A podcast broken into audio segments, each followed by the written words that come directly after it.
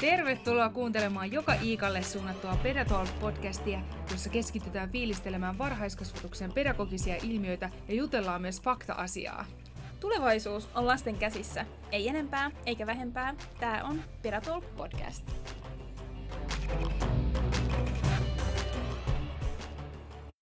Hei kaikki Pedatalk-podcastin kuuntelijat! Täällähän me taas me Pedatolkin naiset ollaan, istuskellaan Tiian kodin olkarissa ja äänitellään täällä. Moikka munkin puolesta. Kiva, että oot tullut kuuntelemaan tämän päivän jaksoa. Aiheena onkin taaperot varhaiskasvatuksessa, eli alle kolmevuotiaiden pedagogiikasta on kyse. Tällä kertaa ei käsitellä vauvoja, koska viime jaksossa puhuttiin heistä. Kyllä. Mitäs sulle Tiia taapero merkitsee? Niin, taaperohan on pieni lapsi ja mitä pienempi lapsi on, niin sen nopeampaa kehitys myös on. Niin fyysinen kasvu, hermojärjestelmän rakenteet ja erilaiset toimintojen muutokset. Ja yleisesti, kun taapero on varhaiskasvatuksessa, niin puhutaan alle kolmevuotiaiden pedagogiikasta, jossa sitten yhdistyy laadukas pedagogiikka, hoito, oppiminen, kasvu. Hoivahan on suuressa osassa, mutta siis hoito, hoivahetkissä niin on tärkeää se arjen pedagogiikka, että nähdään ne tilanteet pedagogiikan näkökulmasta. Esimerkiksi vaipanvaihdon yhteydessä tai pukeutumistilanteessa. Mitä sulle Marttiina tulee mieleen taaperoikäisen varhaiskasvatuksesta? No tulee mieleen se, että kun lapsi liittyy varhaiskasvatukseen silloin mahdollisesti taaperoikäisenä, niin ylipäätään se ympäristö laajenee ja elinpiiri laajenee ihan valtavasti, kun lapsi liittyy varhaiskasvatukseen ja, ja se määrä, mitä ihmisiä lapsen ja just taaperoikäisen elämään tulee, niin monikertaistuu hirveästi ja lapsi luo uusia suhteita erilaisiin aikuisiin. Ja huomaan myöskin sen, että ympärillä on erilaisia ihmis- ihmisiä hyvinkin paljon. Ja tämä on se ikä, kun monet asiat muovautuu lapsen elämässä. Aletaan luomaan pikkuhiljaa niitä kaverisuhteita. Toisaalta sitten vielä just yhden vuoden ylittänyt lapsi on hyvinkin just ekosentrinen ja näkee vaan sen oman maailman ja omat leikit. Mutta taapero iässä aletaan luomaan niitä kaverisuhteita, aletaan mm. kiinnostumaan ystävistä, aikuisista ihan eri tavalla, että se on mullistusten aikaa lapselle. On kyllä ihmeellistä aikaa ja tosiaankin muutokset on tosi suuria ja nopeita. Ja sen takia nostit myös sen ympäristön, että ympäristö muuttuu ja kasvaa ja laajenee se näkökulma, niin siinä, jotta lapsella olisi turvallinen olo, niin siinä on merkittävää, että se ympäristö auttaa siihen tasapainoiseen kehitykseen. Tähän päästään sillä, että ympäristö on toistava, eli ympäristössä asiat toistuu ja jatkuu, että lapsi voi luottaa siihen ja taapero voi luottaa siihen, että tietyt asiat tapahtuu joka päivä ja jos tulee jotain muutoksia, niin ne tulee sillä tavalla järjestelmällisesti ja mietity, mie, henkilöstö on miettinyt sitä, että miten ne muutokset tuodaan sinne arkeen mukaan varhaiskasvatuksessa. Ja yleisesti se, että lapsi pystyy ennustamaan sitä ympäristöönsä, niin sitä helpommin lapsi pystyy muokkaamaan oman mielen mielessä sitä erilaisia tilanteita. Joo, koska ja aivot, mm. aivotkaan ei ole vielä valmiita niihin suuriin muutoksiin, vaan mm. ylipäätään se, että ollaan siirrytty varhaiskasvatukseen, on jo iso asia. Ja kun lapsi ei käsitä samalla tavalla aikaa, mitä aikuinen, mm. niin se on ihan ymmärrettävääkin, että siellä halutaan se turvallinen arki päiväkodissa, jolloin lapsi voi ennustaa tulevia tapahtumia ja ikään kuin itsekin rauhoitella itseään. Kyllä. Ja mikä muu tässä ympäristössä korostuu, on se henkilöstön herkkyys havaita niitä lapsen ja taaperon pieniä aloitteita. Että tässä vaiheessa tämä taapero oppii nyt uusia sanoja, oppii just liikkumaan ja puhumaan ja elehtimään uudella tavalla. Ja se taas sitten kehittää tätä kielen kehitystä. Kyllä. Ja sit, mm. Taaperoikäisen puhe kehittyy ihan valtavaa vauhtia, että siirrytään ensin siitä, että opetellaan yksittäisiä sanoja, sitten siirrytään parin sanan lauseisiin, ja pikkuhiljaa vaikka kolmen sanan lauseisiin ja sanojen määrä lisääntyy vähitellen. Aletaan ymmärtämään eri käsitteitä myöskin mm. pikkuhiljaa, että mitä tarkoittaa vaikka hetken päästä. Mm, ihan totta. Ei, lapsi ei vielä taaperoikäinen ei tunnista sitä, että mitä tarkoittaa huomenna tai ylihuomenna. Mutta jos puhutaan, että hetken päästä kohta siirrymme pukemaan, niin tavallaan se on se seuraava askel. Ja sen takia tässä, että tämä ajattelu on tämän kaltaista, niin pitää muistaa se, jos tulee arjen muutoksia, niin käsitellään ne siinä hetkessä. Koska siinä hetkessä lapsi elää. Taapero ajattelee asiat. Taapero ei ajattele, mitä ylihuomenna tapahtuu, vaan se elää siinä hetkessä. Koska se ajattelu ei ole vielä niin muokkautunut sellaiselle tasolle, mitä esimerkiksi yli kolmevuotiaalla on. Mitenkään vähättelemättä lapsuutta tai lapsen älykkyyttä, niin voisin verrata vaikka koiran ajattelutapaan, tämmöistä taapereikäisen eikö vaan? Niin. Koira ei pysty miettimään, mitä huomenna tapahtuu, tai pyörä ei välttämättä pysty palaamaan eiliseen. Koira elää hetkessä, ja samalla tavalla taapero elää. Siinä mm. hetkessä, jos tulee vastoinkäymisiä, ne käsitellään siinä hetkessä, mm. eikä niitä jätetä pidemmälle. Että tavallaan, että jos on semmoinen vaikka ristiriitatilanne kahden lapsen välillä päiväkodissa, niin jo neljävuotiaan kanssa voi harjoittaa sitä, että jäädä hetkeksi vaikka mietiskelee sitä asiaa, mitä siinä kävi. Jos toinen on käyttäytynyt huonosti toista kohtaan, niin voidaan miettiä ja sitten hetken päästä ollaan pohdittu sitä ja, ja sitten voidaan käydä pyytämässä ystävältä anteeksi. Mm-hmm. Mutta taaperoikäisen kanssa on hyvä esimerkiksi ristiriitatilanteet sopia siinä hetkessä keskenään, koska he on sitten unohtanut ne hetken päästä, mitä tuli tehtyä. Tönäisinkö kaveria, niin jos sinne jäädään pohtimaan, niin se on saattanut unohtua jo. Ja sille sitten ei ole enää mitään merkitystä, merkitystä. että pyydetään anteeksi, kun sitä lapsi ei tiedä, mistä hän pyytää anteeksi. Ja sitten se ei ole mm, rationaalista se mm, kasvatuskaan. Ja ei tule tämmöisiä syy-seurausketjuja. Mm. Ja noin pienenä niitä muutenkin ei, se ei ole niin hyvää vielä tämä syy-seuraussuhteen ymmärtäminen. Sen takia tarvitaan niitä aikuisia, aikuisia siinä avuksi. Joo, ja eikä tämä koira, koirametafora ollut mitenkään loukkaava, Ei. mutta ehkä se havainnollistaa sitä, että on hyvä toimia niin kuin mm, myös kotona totta. kuin päiväkodissa sitten taaperoikäisten kanssa. Ihan totta. Miten sitten sun mielestä vuorovaikutustaidot taaperoikäisen kanssa kehittyy? Nehän lähe- kehittyy jo ihan siitä ensimmäisestä ikävuodesta, kun lähdetään sieltä vauvasta ja sitten ollaan yli yksivuotiaita, niin aletaan miettimään tai harjoittelemaan sitä tunnevuorovaikutusta. Ja kun siinä on puheen kehittymisen valmistuvat vaiheet alkaa tulee, niin sitten harjoitellaan toisen asemaan asettumista, miltä toisesta tuntuu, jos minä teen tällä tavalla, tai ja siinäkin käsitellään niitä tunteita. Ja joo. Musta semmoinen tosi vallitseva teema ja mikä hallinnoi hyvin paljon sitä arkea varhaiskasvatuksessa on just nämä tilanteet, joissa pitää asettua toisen asemaan. Mm jos on vaikka piirihetki ja lapset laulaa ja leikkii jotain mm. omaa juttua ja siinä toinen on vähän liian riakas, niin aina käydään usein lasten kanssa läpi, että hei, ei noin kovaa, että se voi tuntua toisista inhottavalta.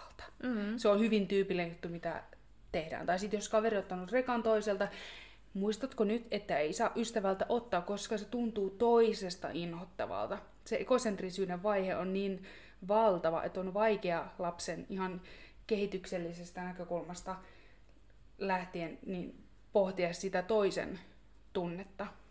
Se on usein se tilanne, että mitä, mitä harjoitellaan pieteryhmässä päiväkodissa. Ihan oikein, ja, ja siinä vuorovaikutuksen kehityksessä ja merkityksessä myös korostuu se yksilöllisyys, että eri lasten kanssa käydään eri asioita läpi ja tarvitaan erilaista tukea niihin vuorovaikutustaitojen kehittymiseen. Ja varsinkin jos lapsi on esikoinen, esimerkiksi että perheessä on muita lapsia, niin ei hän kotona välttämättä edes pystyä luomaan sellaisia puitteita, että siellä sisarusten välillä käydään niitä tilanteita, että jaetaan asioita, jaetaan karkkipussi tai jaetaan niin. lelut. Niin. niin silloin varhaiskasvatuksessa se on just se paikka, missä kohdataan ystävät, missä opetellaan hyviä käytöstapoja kunnioittamaan niin, niin lapsia kuin aikuisia, kaikkia mm. kanssa ihmisiä ympärillä. Ihan totta, että tämmöinen vuorovaikutus on prosessi ja täällä varhaiskasvatuksessa se, vie, ent, e, se vielä eritoten korostuu, koska siellä on niitä lapsia enemmän. Vanhemmathan myös on huolissaan siitä, että miten heidän Elmeri käyttäytyy päiväkodissa. Niin mä tuon usein semmoisen ajatuksen esille, että tämähän on se paikka, missä harjoitellaan. Että ei tarvitse vanhemmankaan hävetä sitä, että lapsi on tehnyt asioita, lapsi on kaatanut toisen palikat, koska niitä me harjoitellaan. Mikään taito ei synny niin, että sen koska vain oivaltaa. Niin, vaan se pitää... valmis. Että kukaan meistä ei ole valmis Ei, se pitää mennä aina kantapään kautta. Pitää mm. oppia se kunnioittamisen merkitys tekemisen kautta. Pitää Kyllä. erehtyä, pitää oivaltaa ja sen kautta oppia. Eli yhdessä harjoitellaan sitä kommunikointia niin pienten kanssa kuin isojen kanssa, ja sitä just harjoitellaan siinä vuorovaikutuksessa erilaisissa ympäristöissä. Ja tässä vuorovaikutuksessa korostuu se osallisuuden merkitys, että lapsi myös kokee, ja Taapero kokee, että se on osa ryhmää ja kokee itsensä pystyväksi niistä tilanteista huolimatta, vaikka välillä onkin haastavaa. Ja sen takia on se tärkeää, että Taapero kokee, että mut on kuultu ja mut on nähty ja mun tarpeisiin on vastattu. Niin sen kautta sitten taas tämä tähän perustuvanlaatuiseen turvallisuuden tunteeseen tullaan, itsetunnon kasvuun, mitä puhuttiin jo siinä vauvajaksossa, ja mielen hyvinvointiin. Sitten mitä tulee tämmöisten taaperoikäisten leikkimistaitoihin, niin se on hauska huomata se kehitys siinä, kun taaperoikäinen liittyy varhaiskasvatukseen ja tulee ensimmäistä kertaa lapsiryhmään, niin he on vähän niin kuin yksin siellä ryhmässä ja hakee totta kai omaa paikkaansa ja lapsillahan kaikilla on oma rooli lapsiryhmässä. Mm. Sitten kun tämmöinen taaperoikäinen tulee lapsiryhmään, niin he on usein tämmöisiä vähän hiljaisia leikkiöitä. He, he valitsevat oman mielilelunsa sieltä ja usein se on hyvin pitkän aikaa ne samat lelut, mitkä miellyttää lasta, koska hän luo suhteen niihin leluihin ja kokee ne turvalliseksi, etsii oman paikkansa vaikka ryhmätilasta, mihin mennään aina leikkimään. Sitten pikkuhiljaa, kun koetaan itse, itsensä turvalliseksi siellä ryhmässä, aletaan havainnoimaan ja observoimaan ympäristöä, ystäviä. Olisiko siellä sellaisia tyyppejä, kenen kanssa mä haluaisin leikkiä? Ja pikkuhiljaa se mielikuvituksen maailma alkaa kasvamaan. Löydetään ystäviä, jotka jakaa saman mielenkiinnon kohteet. Okei, Valtteri on kiinnostunut myös rekoista. Mennäänkö vähän yhdessä suruttelemaan niitä automaton päällä? Sitten sieltä tuleekin kaikenlaisia juttuja. Valo, liikennevalot, punainen, vihleä, keltainen. Sitten käydään asiat läpi. Mä ajettiin kauppaan tällä autolla. Kyllä. Sitten Valtteri vastaa siihen jotain. Pikkuhiljaa aletaan käyttää sitä yhteistä kieltä siinä. Ja sitten, vaikka ei olisikaan yhteistä kieltä, olisi vaikka lapset eri maista, niin se on se universaali, globaali kehonkieli, yhteinen myös, ymmärrys, ja myös nonverbaalinen. Ään myös non-verbaalinen, mutta myös tämmöiset äänteet, mitä nyt yleisesti auto kun peruttaa piip, piip, piip tai tuu, tuu, tuu, tuu. Niin, mitä tai, käytetään, niin, mitä mistä käytetään. se kieli lähtee Kyllä, yhteinen. Eli lapsethan ei aluksi tarvitse kieltä, mm. koska heillä on kaikki muitakin tapoja kommunikoida keskenään. Ja just on nämä universaalit merkit, tietyt äänteet, jotka on normiin tulleet, just nämä piip, piip, piip, mitkä on kaikkiaan maailmassa, tai mitä ambulanssi sanoo. Kyllä. Niitä käytetään yhdessä. Mutta sitten se on ihana huomata se vaihe, kun lapset lähtee leikkimään keskenään ja sitten pikkuhiljaa löydetään vaikka isompi ryhmä lapsia keskenään ja, ja sitten tulee siihen mukaan myöskin koko ajan on varhaiskasvattaja ollut siinä mukana, mutta myöskin sitten jossain vaiheessa voidaan jakaa niitä leikkejä ja sitten leikitäänkin toisen ystävän kanssa. Harjoitellaan jonkun uuden ystävän kanssa leikkimistä, mitä se merkitsee. Ihan totta. Tosiaan puhuttiin tässä kehon kielestä, että sen avulla jokainen lapsi voi olla vuorovaikutuksessa tosiaan toistensa kanssa. Ja sitten tämä ympäristön pitää olla just semmoinen rikas ja että se, että se tuo sitä mielikuvitusta ja mielikuvitusleikkejä lapselle. Niin, eli varsinkin siinä kolmen ikävuoden tuntumassa, niin silloin tulee tämmöinen kuvitteluleikit ja mielikuvituksen kehitys varsin vahvana kyllä niitä on aikaisemminkin, mutta se korostuu vielä siinä lähemmäs kolme ikävuotta. Esimerkkinä tästä kuvitteluleikistä on ihan vaikka tämä leipuri hiivalaulu. Että lapset pystyy tuntemaan sen oikein, ne pitää käsissään sitä Kyllä. Uunipeltiä. ja on työntämässä pullat uuniin. Vedän valmiit takaisin. Ja sitten näytetään vähän kädellä sitä savua, mikä nousee ilmaan pullista. Ja sitten näytetään leipuri hiiva, vähän isomassunen tyyppi. Ja... Et se on niin ihanaa, kun päästään hyvin nopeasti siihen mielikuvituksen maailmaan. Se on tyypillistä kyllä. Ja mm. onneksi on se tavallaan lapsilla mahdollisuus käyttää mielikuvitusta. Mm. Että sehän on ihana maailma kadota siihen ja luoda semmoista ihan niin kuin omaa maailmaa. Et, et...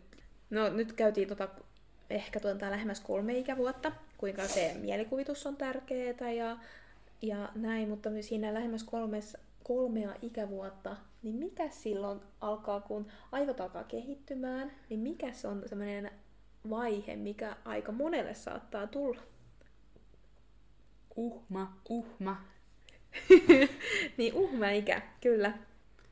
Tuleeko sulle jotain tämmöistä uhma-esimerkkiä, tämmöistä no, konkreettista? So, no uhma-ikäinen saattaa vähän käyttäytyä joku tämmöinen esiteini mm. tietyllä tavalla mini, minimuodossa.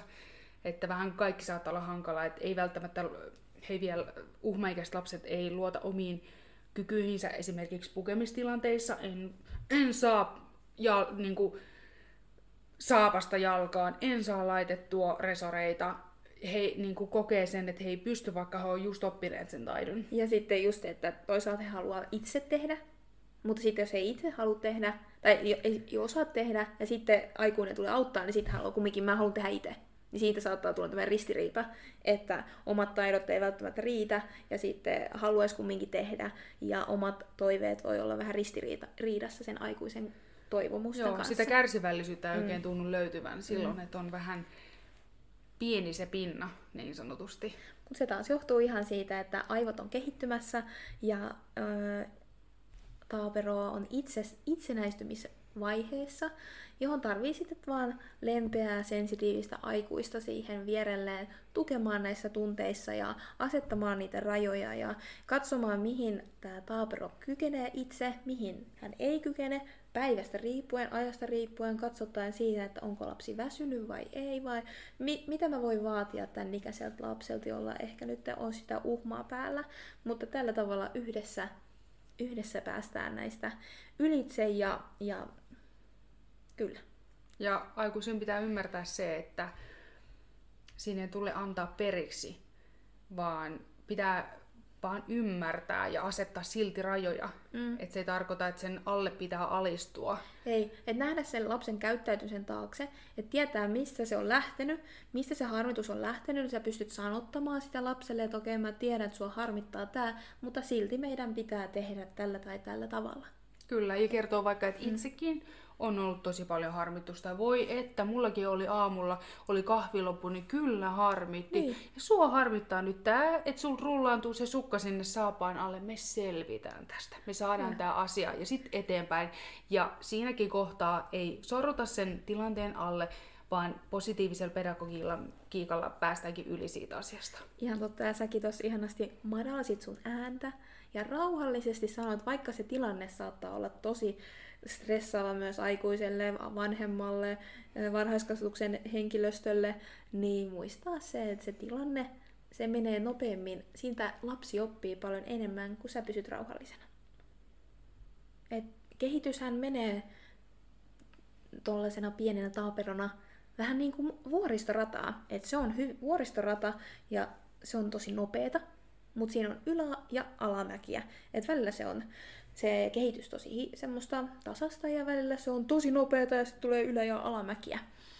Eli lasten kehitys ei ole lineaarista ja se vaihtelee ihan yksilöittäin ja pitää sen takia myös varhaiskasvatuksessa nähdä ne tilanteet, mitä jokainen yksilö tarvitsee kehittyäkseen omaan potentiaaliinsa. Ja Mm, sen takia alle kolmevuotiaiden pedagogiikassa korostuu se omatoimisuuden harjoittelu, mitä tässä pukemisessa ja syömisessä ja kaikessa tulee, että se on tärkeä kehitystehtävä pienille taaperoille. Sehän on semmoista tutkimisen aikaa. Vuorovaikutusta me käytiinkin, että se on merkittävää.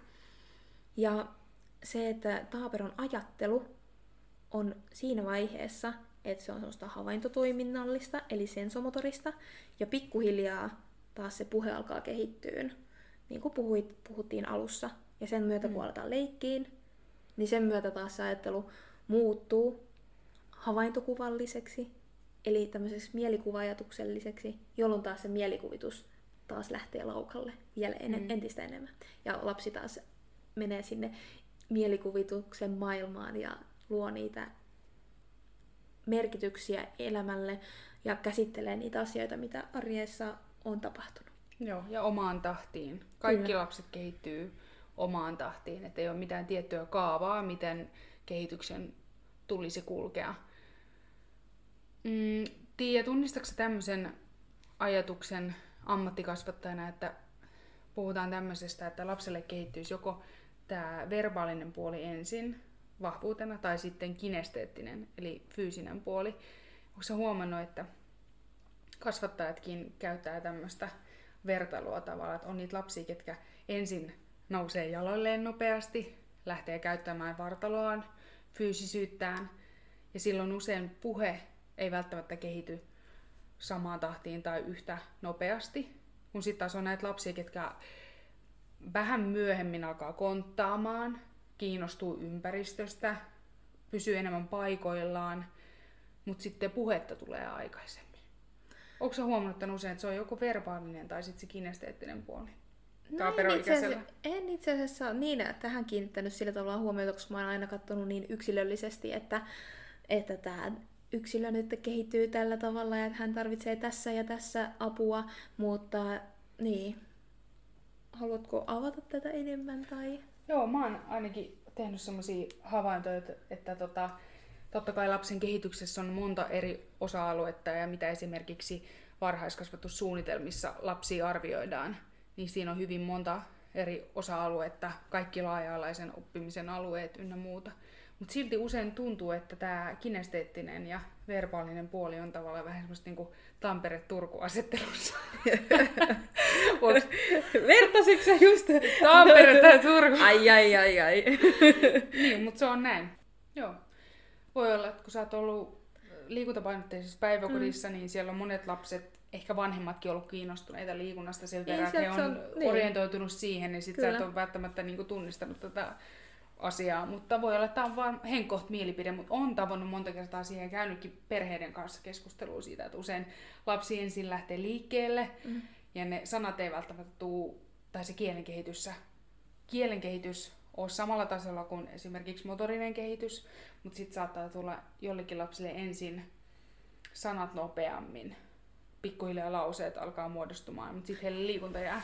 Niin, onhan se silleen ihan, että jokainen lapsi kehittyy eri tahtia ja siis kyllä semmoista huomaa, mutta en ole sellaista niin kuin, kahtia jaottelua niin kuin, havainnoinut näin, näissä määrin. Joo. Mutta mm, miten sä koet sit, että jos tätä ensimmäistä ikävuotta sen vauva-ikävuoden jälkeen, niin mm. mitä sitten tulee semmoisiksi, mitä ensin kehittyy yleisesti? Vaikka ei ole kaikki se kasvojen lineaarista, niin mikä on niitä kehitystehtäviä, varhaiskasvatuksessa, mitä, mihin, mihin me huomioidaan? No kiintymyssuhde tietenkin varhaiskasvattajiin tai oman ryhmän kasvattajiin ja myöskin päivähoitoyksikön muihin kasvattajiin. Että se suhde luodaan vahvaksi. Kaikki toiminta perustuu siihen turvallisuuden tunteeseen ja luottamukseen. Kyllä. Lapset jotkut luottaa heti, kasvattajien menee vähän niin kuin rotsi auki kasvattajien luokse ja osa on hyvin varautuneita. Se mm. liittyy meidän temperamenttiin, joka on perinnöllistä ja Kyllä. ympäristön muovaamaa. Mm. Mutta se turvallisuus pitää luoda ja se suhde kasvattajiin, niin se kiintymyssuhde on valtavan tärkeä Ihan totta. henkilökunnan kanssa.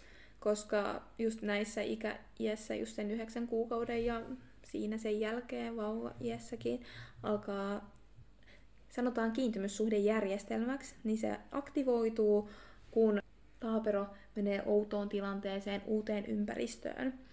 Ja Joo. se saattaa luoda sitä turvattomuutta, koska yhtäkkiä se ympäristö muuttuu. Ja sen takia, niin kuin sanoit, se perusturvallisuuden tunne tehdään siellä, rakennetaan siellä varhaiskasvatuksen henkilöstön avulla myös vanhempien kanssa yhteistyössä. Aattele, jos perheen ympärillä ei olisi isovanhempia, enoja, tätejä, ketään oikein lähipiirissä. Varhaiskasvatus saattaa olla ensimmäinen paikka, johon lapsi liittyy mm-hmm. perheen jälkeen. Niin. Ja siellä luodaan ensimmäiset kiintymyssuhteet kodin ulkopuolisen elämään. Mietin, miten tärkeää. Se on erittäin tärkeää. Ja koska siellä minätietoisuus kasvaa sillä taaperolla, kun tulee sitä ympäristöön erilaista, tulee semmoista uudelleen organisoitumista hänen arkeensa. Niin se on, voi tuntua pelottavalta, mutta toisaalta semmoisia, että se luo mahdollisuuksia. Sen takia varhaiskasvatus ja alle kolmenvuotiaiden pedagogiikka on tärkeää. Onko sä törmännyt vanhempia, jotka on vähän niin kuin mustasukkaisia sulle siitä, että sä oot luonut niin hyvän suhteen heidän lapsiin? Ei mä itse asiassa aina jotenkin lämmin vastaanotto siitä ja kiitosta siitä, että kuinka heidän lapsensa kohdataan sellaisina kuin he ovat ja heitä tuetaan heidän kehityksessään ja oppimisessaan juuri sellaisella tavalla, mitä me ollaan vanhempien kanssa yhteistyössä keskusteltu ja mietitty, että mikä on heidän taaperolleen tai lapselleen tärkeää, niin jotenkin siinä ihan kun vanhempi tulee lapsensa kanssa tai vanhemmat tulee lapsensa kanssa varhaiskasvatukseen, niin myöskin sen vuorovaikutuksen solmiminen siihen vanhempien kanssa on äärimmäisen tärkeää, jotta pystytään samanlaisia tavoitteita rakentamaan, jossa tulee sitä turvallisuutta ja siitä, että vanhemmat luottaa siihen, että hänen lapsensa on turvassa ja saa sitä oppia ja kasvua ja iloa siellä päivän aikana. Mä oon sitten taas todistanut monta kertaa sitä tilannetta, että vanhemmat vähän kautta rantain tulee varhaiskasvatukseen lasten kanssa aluksi ristiriitaisinkin fiiliksin, koska se oma suhde lapseen on maailman tärkein mm-hmm. ja vanhemmat kokee semmoista mustasukkaisuuttakin, että lapsi kiintyy muihin ihmisiin. Se tuntuu siltä, että lapsi nyt hylkää ikään kuin vanhemman ja heidän välisen suhteensa. Että onhan se vähän niinkin. Että se tuntuu varmasti ikävältä aluksi vanhemman mielestä, vaikka he tietää sisimmässään, että, että tämä on vain lapsen parhaaksi mm-hmm. ja lapsen kuuluukin kokea hyvä suhde kasvattajiin. Mm-hmm. Mutta se ei ole helppoa. Ei ole, ei ole helppoa varsinkin senkin takia, että sitten kun tämä kiintymyssuhdejärjestelmä aktivoituu, niin sehän herättää lapsessa myös siinä puolentoista vuoden viiva kahden vuoden iässä semmoisen tun, tunteen, että kun sä tuut sinne varhaiskasvatukseen ja päiväkotiin, niin sitten sulle tulee semmoinen menettämisen pelko äidistä tai isästä, kun äiti tai isä lähtee töihin. Niin tämä reaktio myös saattaa vanhemmassa herättää niitä tunteita, että, että tota, semmoista ristiriitaisuutta. Mutta tässä tilanteessa pitää niin kuin vanhemman että henkilöstön pysyä rauhallisena ja siitä huolimatta, vaikka lapsella on hirveä hätä siinä hetkessä, se tunne on lapselle todella iso hätä, että äiti tai isä tai huoltaja lähtee, niin pitää vaan sanoa, että kaikki on silti hyvin. Me ollaan täällä tämä päivä ja vanhemmat sitten hakee iltapäivällä. Hmm. Sitä voi kuvastaa niin kuin sillä, kun lintu opettelee lentämistä niin ensin se tuntuu siltä, että ei, nämä siivet ei toimi, mutta se linnun pitää päästä lentoon mm. ensimmäistä kertaa. Ja kun lapsi liittyy varhaiskasvatukseen, niin silloin lennetään ihan ensimmäistä kertaa ja koitellaan mm. niitä omilla siivillä pärjäämistä. Ihana vertauskuva. Mm. Tosi ihana. Ja sen kuuluu tapahtua niin. Se Kyllä. on luonnollista ja sen kuuluu tapahtua niin. Ihan totta. Ja tästä vielä, vielä siitä herkkyyskausista, että nämä on niinku herkkiä aikoja. Ja se, että mistä tietää, että lapsi ja taapero oppii, niin sen näkee siitä, että toiminta ja tekeminen herättää iloa ja semmoista vapaaehtoisuutta, niin silloin tietää, että myös aivot kehittyy. Ja yleisesti tärkeitä asioita pitää muistaa, niin kolmen ensimmäisen vuoden aikana, mitä kehittyy, niin on tämä perusluottamus, itsekontrolli, perusoppimismotivaatio siihen uuden oppimiseen. Ja se, että tarpeisiin vastataan. Lapsi uskoo se itseensä ja tulevaisuuteen sen perusteella, mitä hän näkee maailmassa, mitä vanhemmat ja henkilöstö varhaiskasvatuksessa tuo hänen eteensä ja yhdessä tutkien ja luoden sitä ympäristöä myös. Uniaan on myöskin tärkeää lapselle, eli se lepo rauhoittuminen ja myöskin ihan niin kuin syvä uni silloin varhaiskasvatuspäivän aikana.